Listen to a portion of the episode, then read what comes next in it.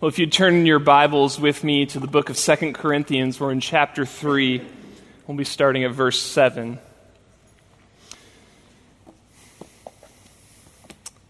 Second Corinthians 3 7, and we'll go through the end of the chapter, verse 18.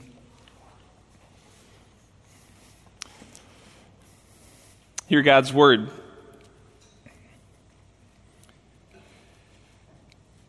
Now, if the ministry of death, carved in letters on stone, came with such glory that the Israelites could not gaze at Moses' face because of its glory, which was being brought to an end, will not the ministry of the Spirit have even more glory? For there was glory in the ministry of condemnation, the ministry of righteousness must far exceed it in glory. Indeed, in this case, what once had glory has come to have no glory at all because of the glory that surpasses it. For if what was being brought to an end came with glory, much more will what is permanent have glory. Since we have such a hope, we are very bold. Not like Moses, who would put a veil over his face so that the Israelites might not gaze at the outcome of what was being brought to an end, but their minds were hardened. For to this day, when they read the Old Covenant, that same veil remains unlifted, because only through Christ is it taken away. Yes, to this day, whenever Moses is read, a veil lies over their hearts.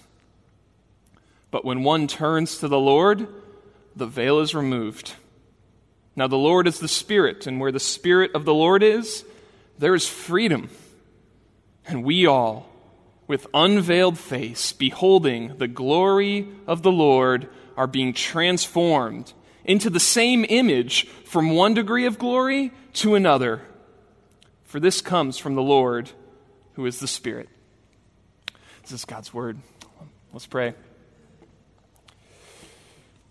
God, as we come to your word, we recognize that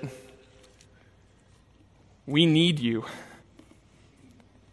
We need you even to open our eyes that we might see wonderful things in this in your scriptures. And so we pray that you would do that.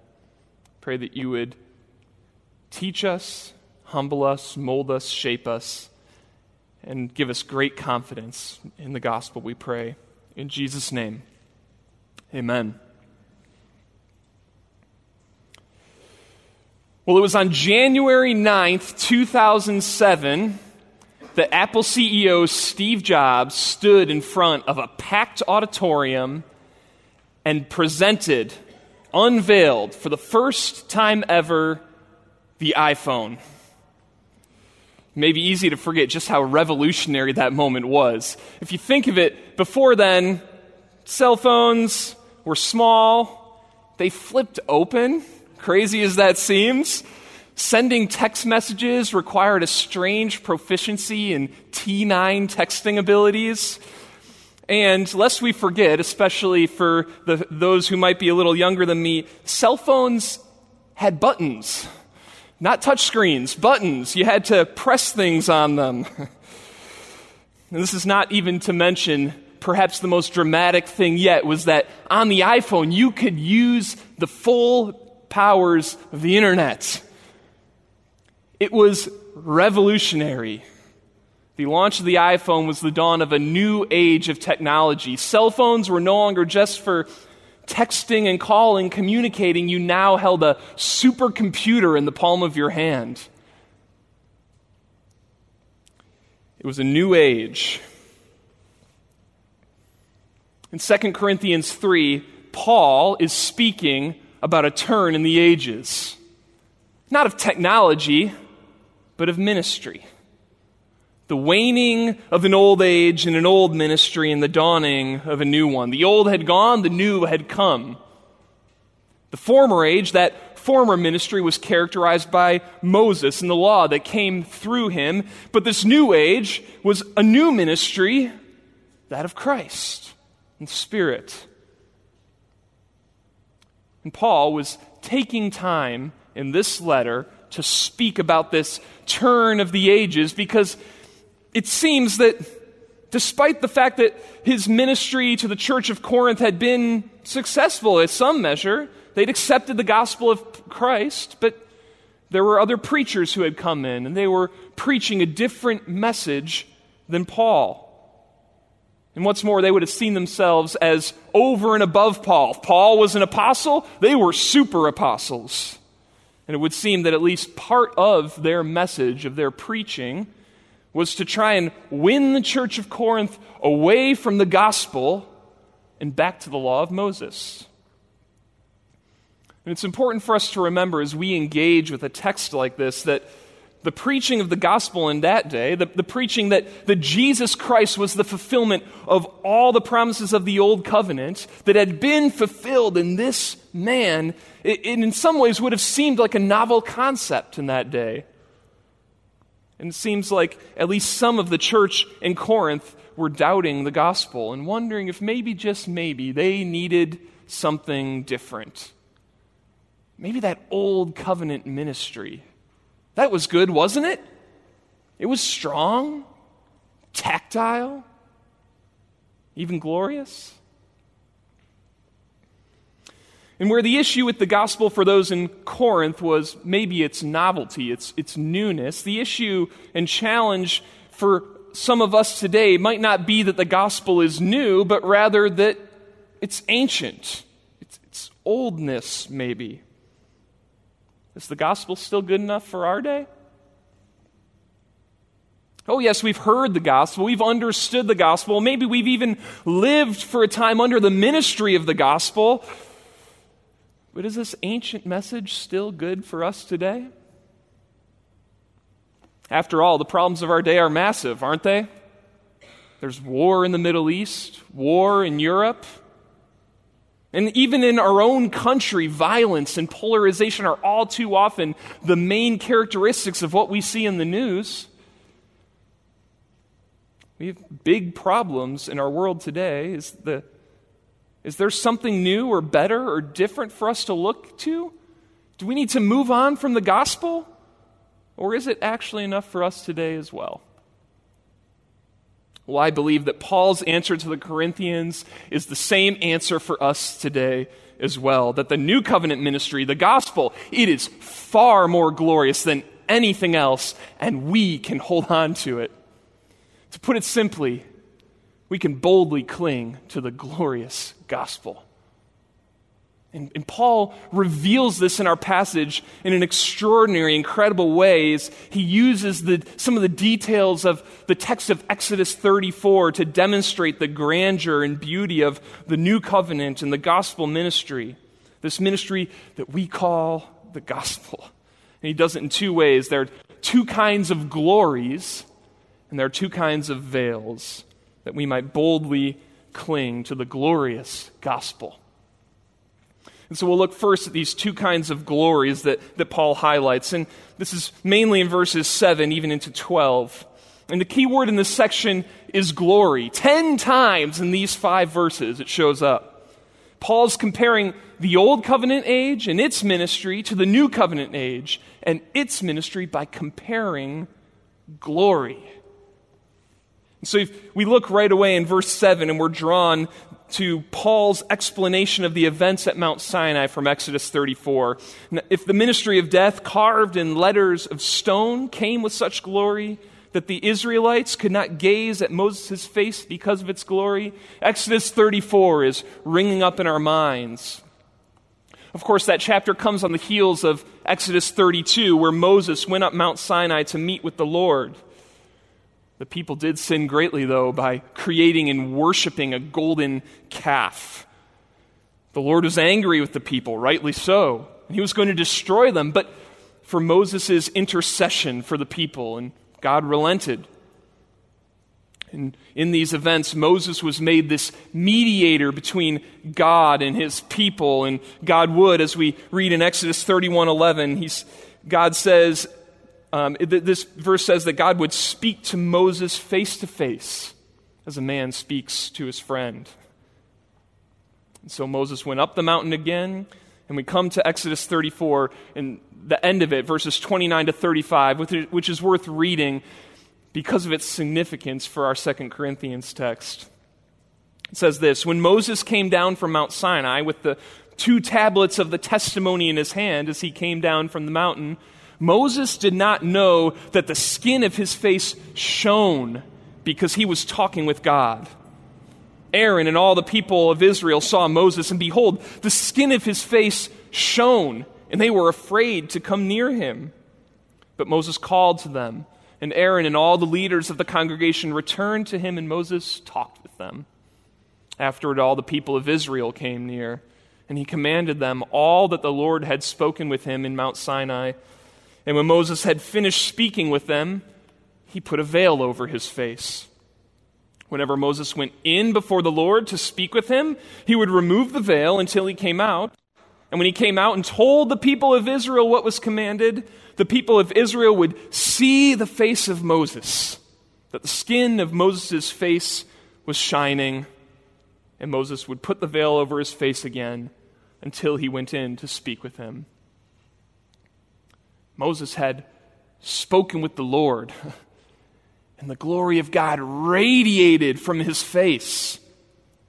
There was glory in the ministry of Moses, glory in the ministry of the law, glory in the ministry of that old covenant. The people couldn't look directly at it, but they could see that glory in the face of Moses.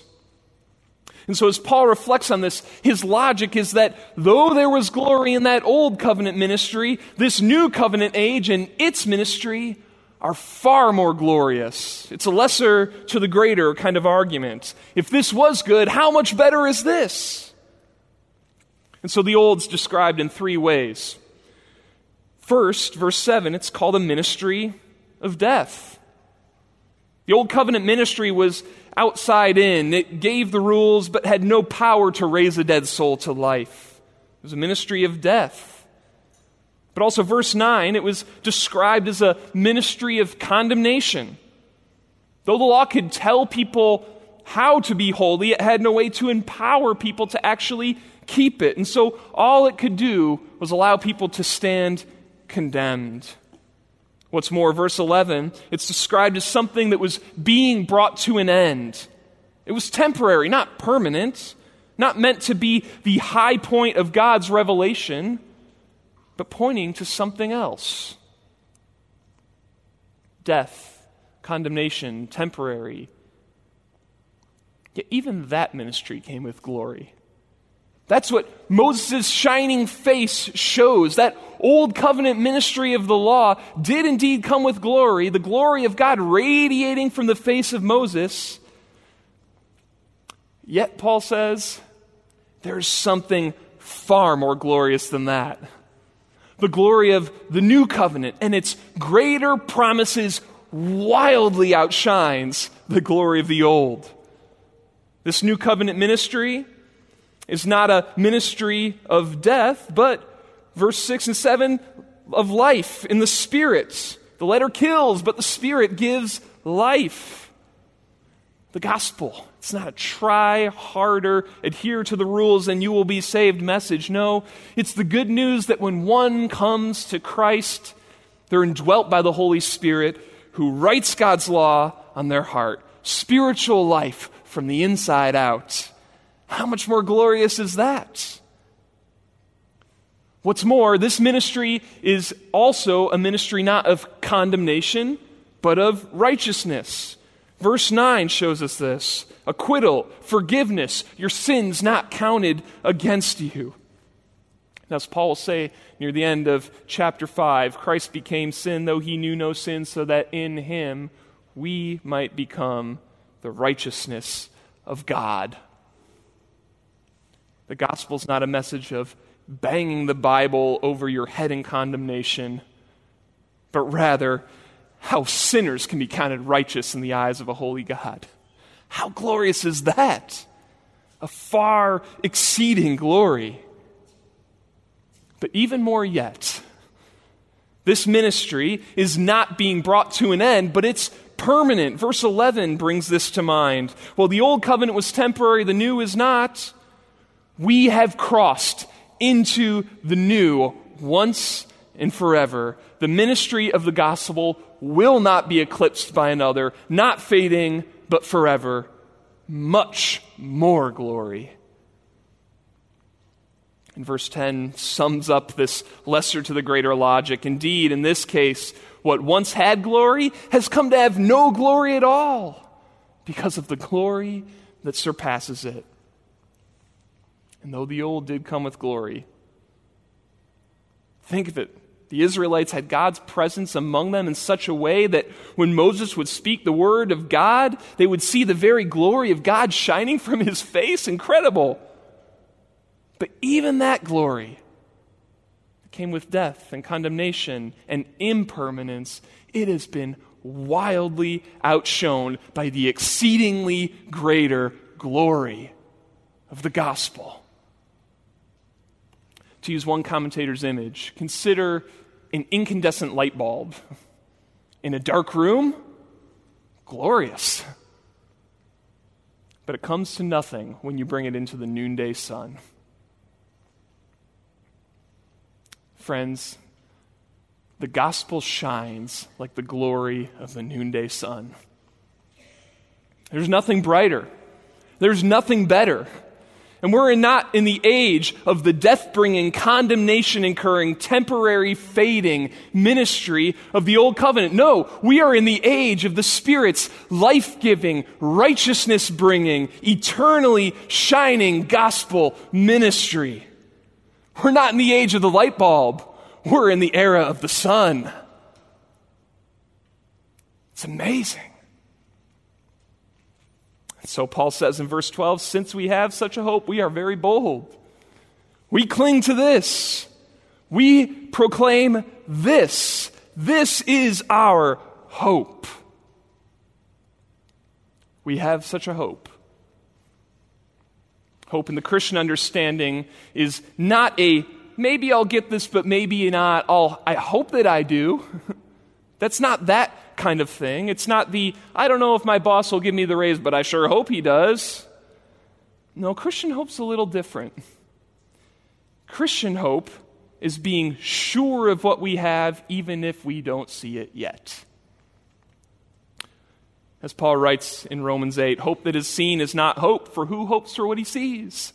But if we hope for what we do not see, we wait for it with patience. Friends, the gospel is our hope. Life in the Spirit, the righteousness of Christ, forever. That's a hope worth clinging to. It may be tempting to look elsewhere. Light bulbs abound.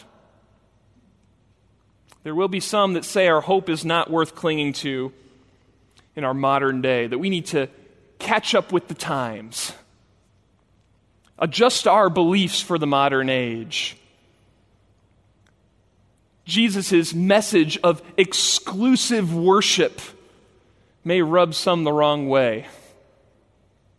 But, friends, the gospel is the most glorious message that could ever touch our ears. There is nothing that comes next. There's nothing brighter, nothing more beautiful, nothing more powerful, nothing more glorious than the gospel. We've entered into the, this new age, and there's no going back. Let's not get fixated on the light bulb. The sun's shining. We can boldly cling to the glorious gospel. So there's two kinds of glories. And then Paul moves into this discussion of two kinds of veils. We see this verse 12 through the end, verse 18. And the first veil we encounter is an unlifted veil. Verses 13 and 15 bring this out 13 to 15. It's the veil that obscures a vision of God's glory. Of course, verse 13 brings us back to the image of Moses' veiling, again in Exodus 34. But we get, it's in this verse we gain another important detail from Paul, the reason why Moses put the veil over his face. Paul says Moses would put a veil over his face so that. So that why? So that the Israelites might not gaze at the outcome of us being brought to an end.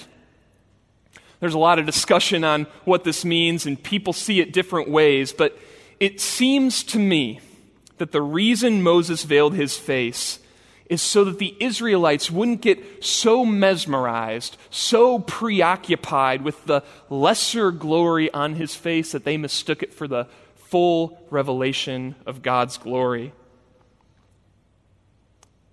They weren't supposed to mistake the glory shining from Moses' face as the final and high point of God's revelation and relationship with his people. So Moses veiled his face so they wouldn't gaze so intently at the incandescent light bulb that they missed the noonday sun. This same phrase, being brought to an end, comes up in verse 7 and in verse 11. And there we see what was being brought to an end? The old covenant. So Moses put on the veil in order to demonstrate that the old covenant was temporary, just as their viewing of that glory in his face was temporary, that there was something better on the way a new age, a new covenant, a greater glory. But of course, the Israelites did miss the point. Their minds were hardened, verse 14 says. And even in the, all the way into Paul's day, Jews faithfully going to the synagogue, reading, hearing the Old Testament scriptures, Moses being read, but a metaphorical veil over their hearts. They couldn't see the greater glory.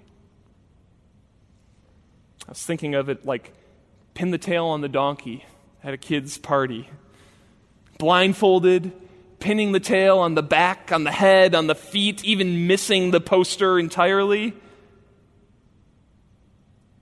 because of a veil. They missed it. Fixated on the light bulb, unable to see the surpassing wonders of the glorious gospel of God. Well, it was true in Paul's day. It certainly is in ours as well, is it not? veils over faces, hardened minds and hearts, unable to see the wonders of the surpassing glory of God. For some today, it's like the Israelites of Paul's day, searching the scriptures, but missing the main point, missing Christ. Because, of course, the message of Christ is the center of the message of the Bible. both Old and New Testaments. But it's entirely possible, if we're not careful, to read the Bible and completely miss the good news about Jesus. That Genesis points to Christ, that the law points to Christ, that the Psalms and the prophets point to Christ, the Gospels point to Christ, the letters points to Christ. It's all about Jesus his death and his resurrection on our behalf so that you and I, those sinners, might have a restored relationship with God. What a grave mistake it would be for us to miss Jesus in the Bible. What a grave mistake it would be to learn all the finite details of a text and miss Jesus.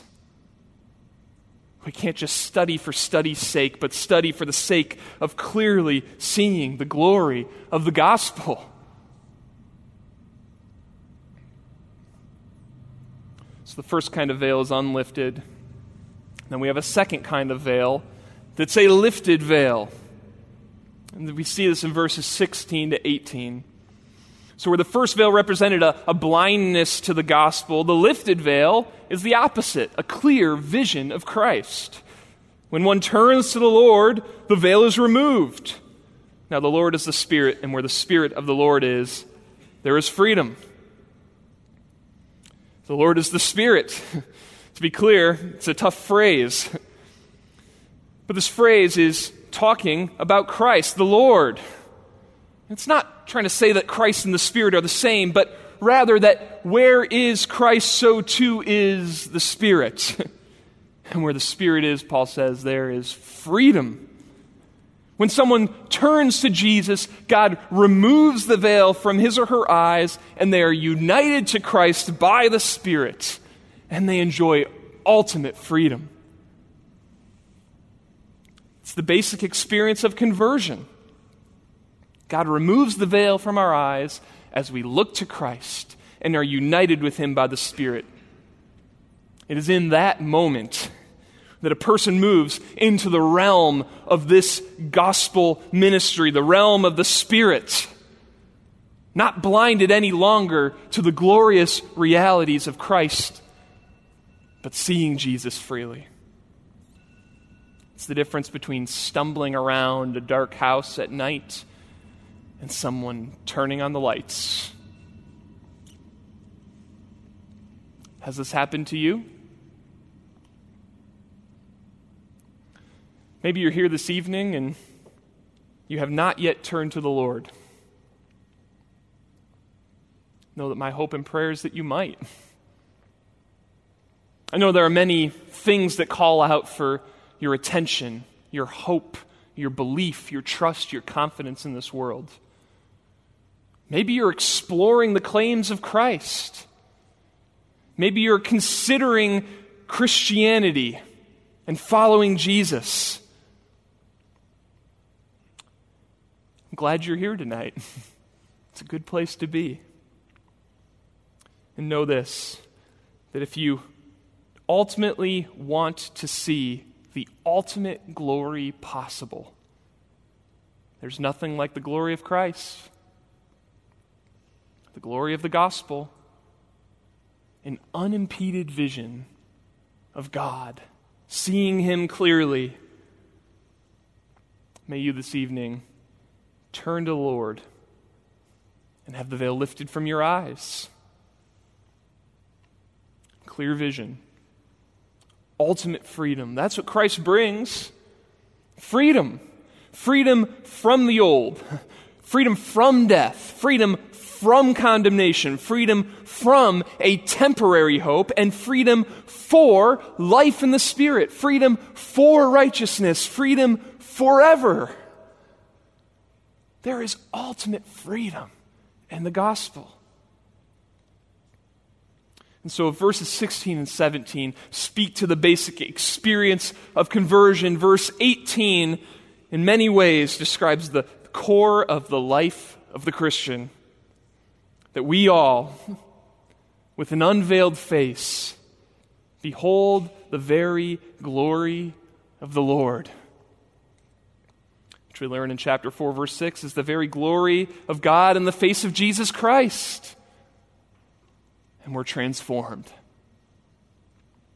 It's both that little by little transformation into the image of Christ, into who you were truly made to be, but also the transformation, the transformation from one glory to another, from the old glory to the new, from the lesser into the greater, transformed into this new age of the gospel, seeing Christ, freeing Christ, living for Christ forever. And when this happens, it's no longer Moses going into the tent of meeting and speaking with the Lord. It's no longer seeing the glory of God reflected on the face of Moses. No, it's, it's as if we all become a Moses. Unveiled face before the Lord, seeing the splendor of His majesty, His glory on full display. One commentator puts it this way United to Christ, we look like Christ as we gaze at Christ.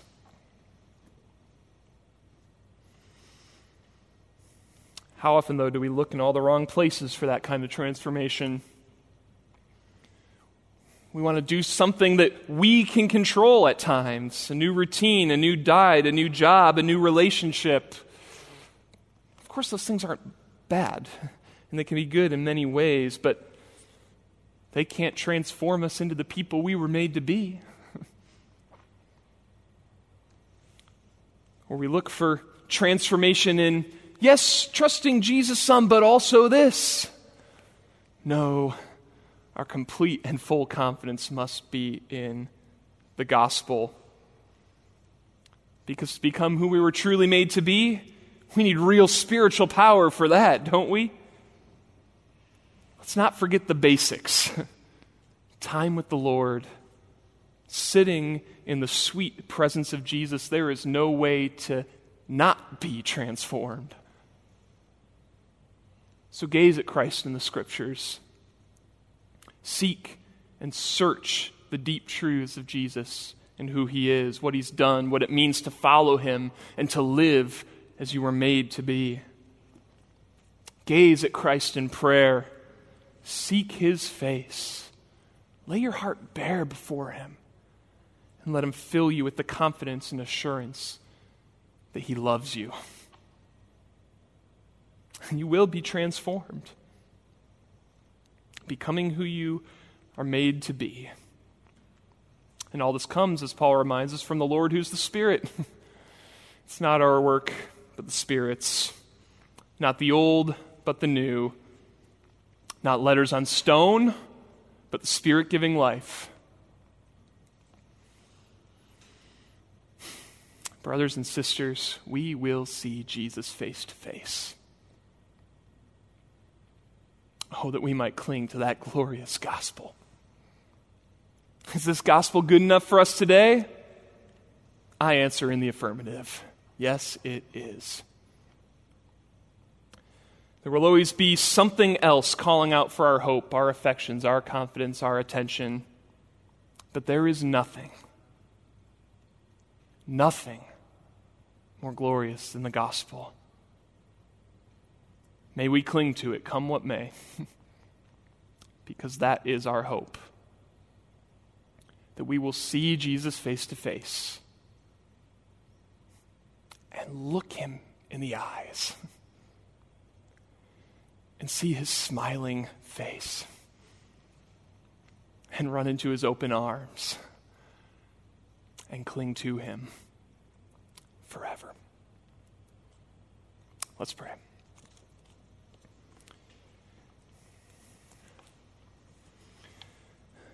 God, when we consider the glories of who you are and what you've done for us, we can't help but stand in wonder at just how much you love us, just how good you are to us, just how glorious you are. God, we confess that there may be times in our lives where we are tempted to move on from the gospel or move away from the gospel and try and seek some other comfort, confidence, hope. But Lord, we confess in this moment that the gospel is so glorious. That is our hope. May you give us deep faith. May you draw us close to yourself as we consider our hope that we will one day see you face to face. What a glorious day that will be.